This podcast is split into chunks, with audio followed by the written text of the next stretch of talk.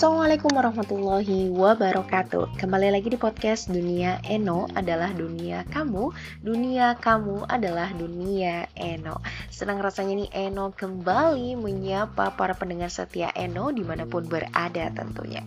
Nah hari ini Eno agak sedikit kecapean ya Karena uh, memang menjelang akhir daripada tahun 2000, 2022 itu akan banyak goncangan-goncangan yang tak terelakkan. Asik kayak sastrawan aja nih.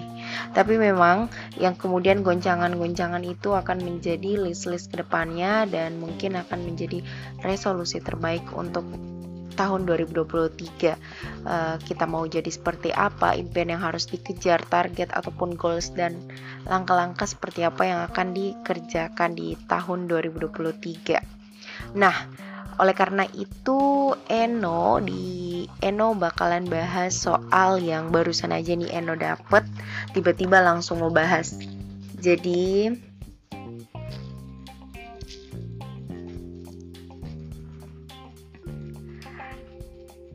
Jadi dilansir dari um, BBC ya, BBC News Indonesia bahwa pay letter itu menjerat menjerat uh, anak muda sekarang untuk berutang hingga jutaan.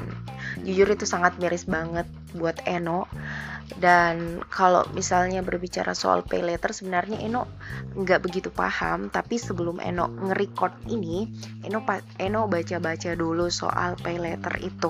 Nah jadi Eno bisa um, sedikit uh, memberi tahu ke sobat cerdas semua bahwa pay letter itu memang sangat asyik dan memudahkan sekali ya. Sangat memudahkan begitu. Namun dampaknya itu sangat-sangat merugikan sekali bagi kita. Kenapa? Karena pada awalnya itu kita akan ketagihan untuk e, berutang kemudian nanti kayak ibaratnya nih kayak nanti gali lubang tutup lubang Kenapa kayak begitu? Karena kayak merasa oh ya nanti deh bisa jadi bayar pada saat misal gajian atau pada saat mendapatkan uang bulanan dari orang tua kalau misalnya mahasiswa mahasiswa dan um, pelajar maybe.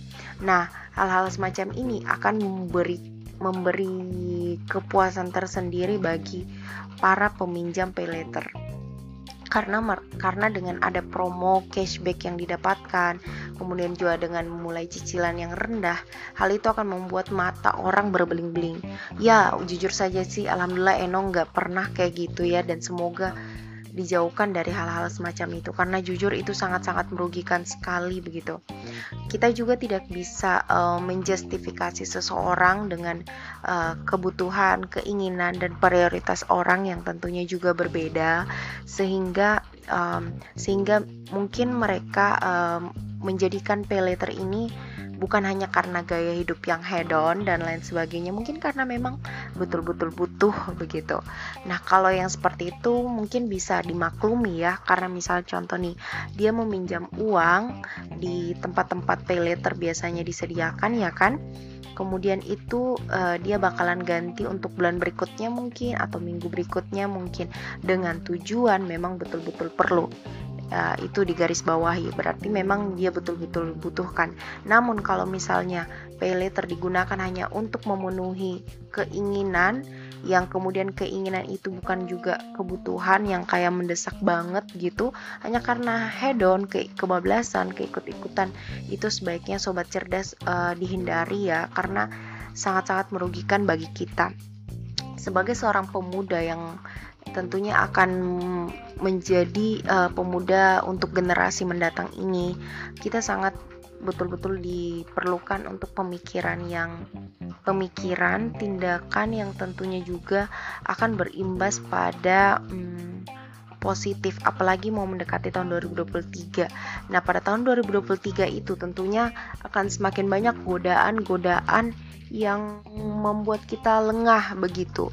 Dan saya juga tidak bisa menyalahkan soal pay letter ya karena pay letter juga memang betul memudahkan uh, sebagian orang begitu yang memang benar-benar butuh.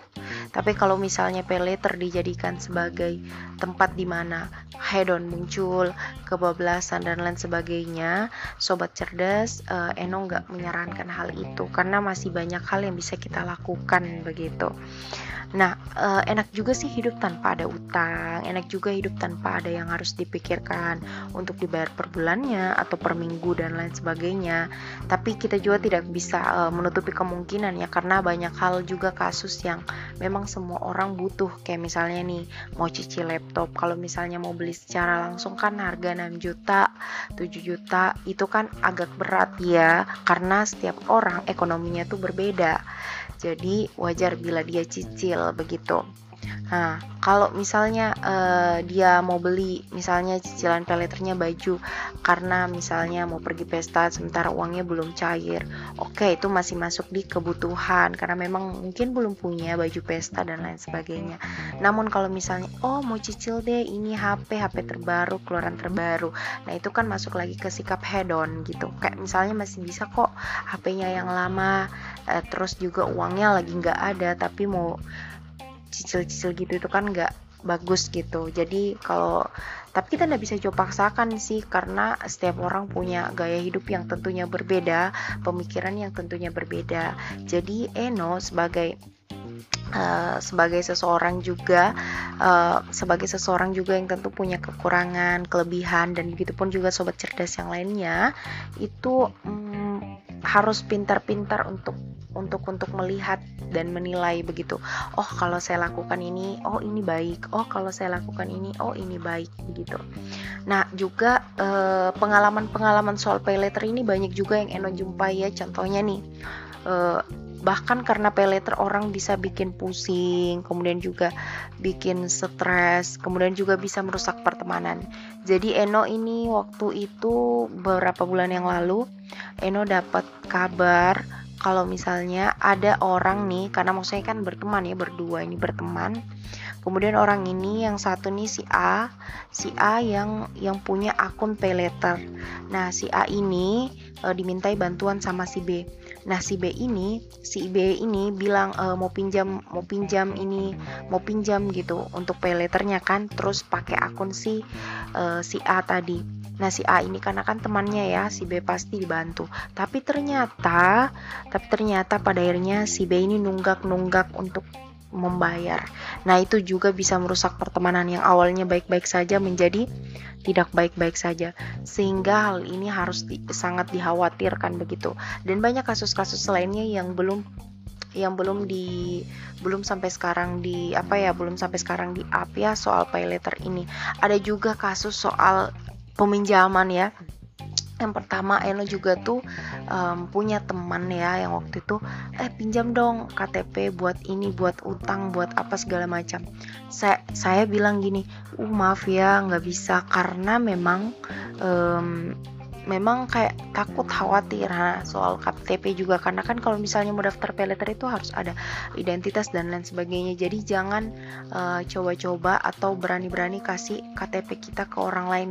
Apalagi orang lain yang tidak bertanggung jawab. Karena kita nggak pernah tahu apakah identitas kita bakalan disalahgunain itu jadi eh, sekarang kita harus banyak berhati-hati ya.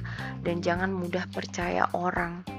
Mau mungkin kita lihat ide ini baik banget. Hmm, karena ada udang di balik batu. Jangan mudah percaya. Dan uh, sebagai kesimpulan pada sore menjelang maghrib ini Eno cuma mau mengingatkan kita untuk uh, menggunakan pay letter dengan uh, berhati-hati tentunya uh, kemudian juga sesuai kebutuhan. Kita juga tidak bisa paksakan oh jangan pakai pay letter aman-aman aja karena kita nggak pernah tahu kebutuhan setiap orang keinginan setiap orang. Tapi intinya Eno hanya mengingatkan bijaklah untuk menggunakan hal-hal yang memudahkan kita ke depannya begitu. Karena di balik kemudahan pasti pasti ada ada hal-hal yang tentunya kita tidak uh, bisa memahami secara langsung jika kita tidak memperhatikan begitu. Nah, hanya itu yang bisa saya sampaikan. Semoga apa yang telah Eno sampaikan pada sore menjelang maghrib ini dapat bermanfaat buat sobat cerdas dan tentunya ini bisa menjadi apa ya namanya cambukan khusus buat kita generasi mendatang untuk lebih berhati-hati dalam setiap proses kehidupan ini.